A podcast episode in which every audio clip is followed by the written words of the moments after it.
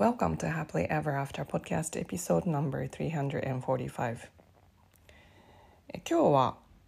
2023年を振り返る会ということでちょっとワークを入れながらやっていきますのでえお手元にペンと紙の準備ができる方は是非それをやりながら一緒にちょっとところどころ止めながら一緒にやっていただいたらすごくいい時間になるんじゃないかなって思います。このワーク自体は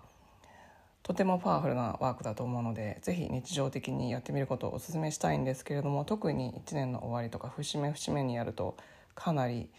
効くと思いますのでぜひやってみてください。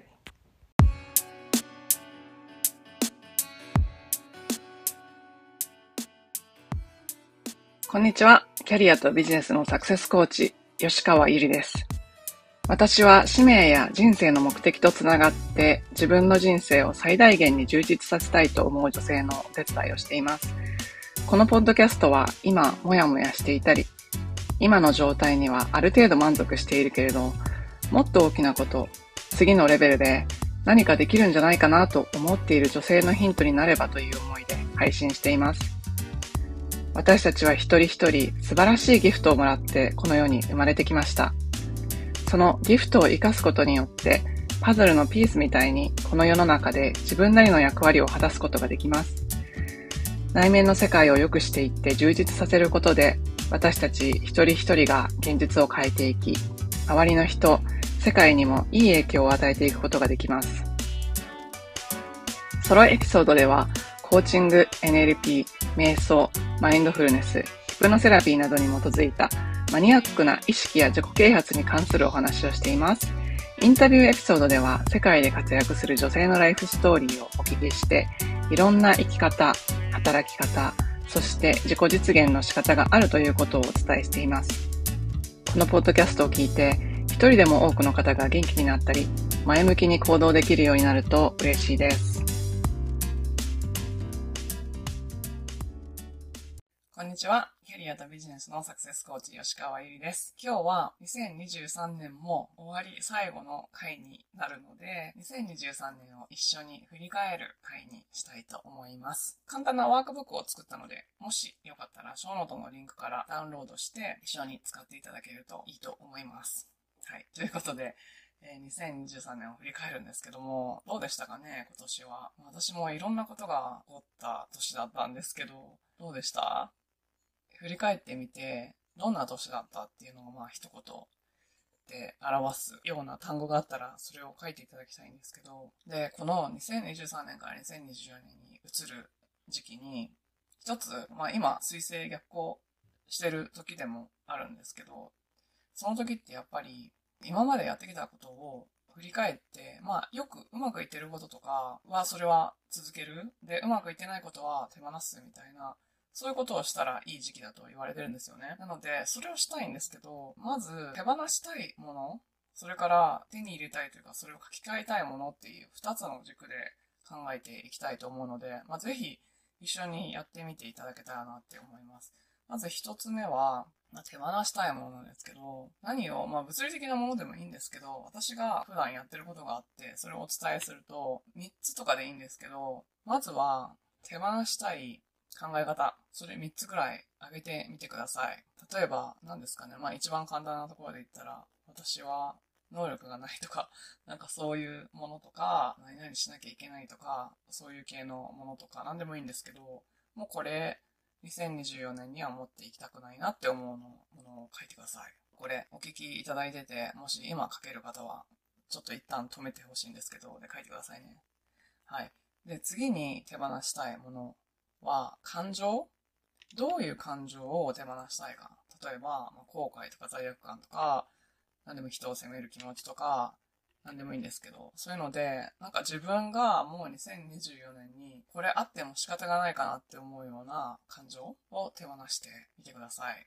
まあ、それ書いてほしいんですね、3つぐらい。はい、で、ここで一旦止めてくださいね。で、3つ目は、手放したい行動ですね。これも3つぐらい書いてほしいんですけど、例えば、毎日、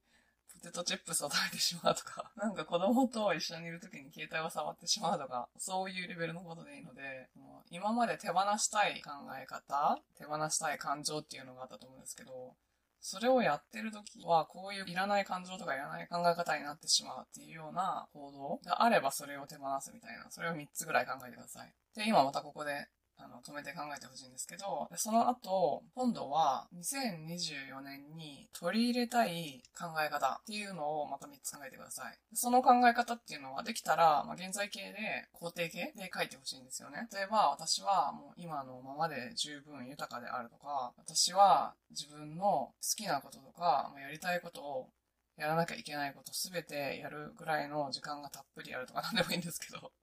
そういう取り入れたい考え方ですね。を書いてください。で、もし、そういう状態になってるっていうのが、にわかに信じがたいみたいなのあるじゃないですか。そういう時は、私はそういう状態になっている途中であるみたいなのでもいいです。なんでもいいので、あの、ここは、もしかしたら自分で取り入れたい考え方っていうのを考えるのが難しい人がいたら、憧れの人の本とか、なんか SNS の発信とかで、その人が言ってる考え方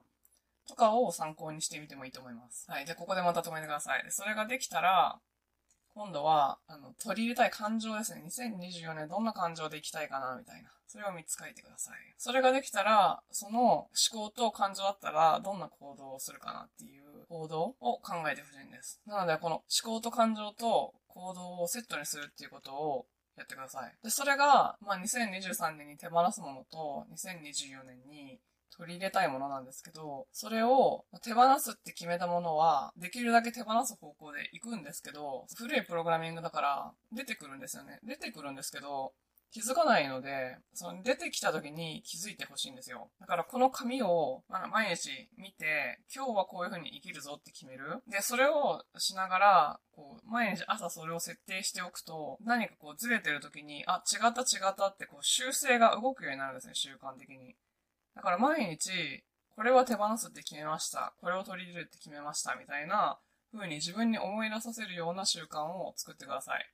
そして、日常生活の中で前の考え方とか前の感情みたいなのが出てきたら、あ、違う違う、自分はこれを手放すんだった、みたいに思い出すっていうところから始めるのがいいと思います。で、この自分が手に入れたい方は、アファメーションみたいにして、毎日それを見ながら、そういう感情に自分がなっていくとか、何らかの形でそういう習慣を取り入れてみるといいと思います。またこれに関して、Facebook グループ、Happily Ever After 未来デザインのメンタリンググループっていう無料グループがあるんですけど、その中で、瞑想もお送りしようと思っているので、その瞑想をやってみたい方は、そちらのグループの方にも参加していただけると嬉しいです。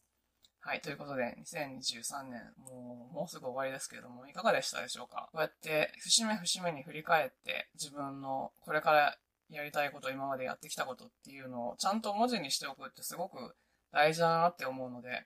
まあ、大晦日とかね、あの、時間があったら、ぜひジャーナリングとかもしたらいいんじゃないかなって思います。はい。では、良いお年をお迎えください。今年もどうもありがとうございました。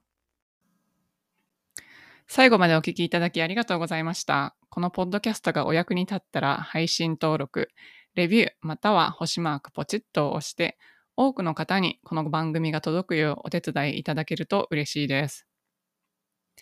今よりもっと高いレベルの自分になって行動できるようなコーチングセッションに興味のある方は、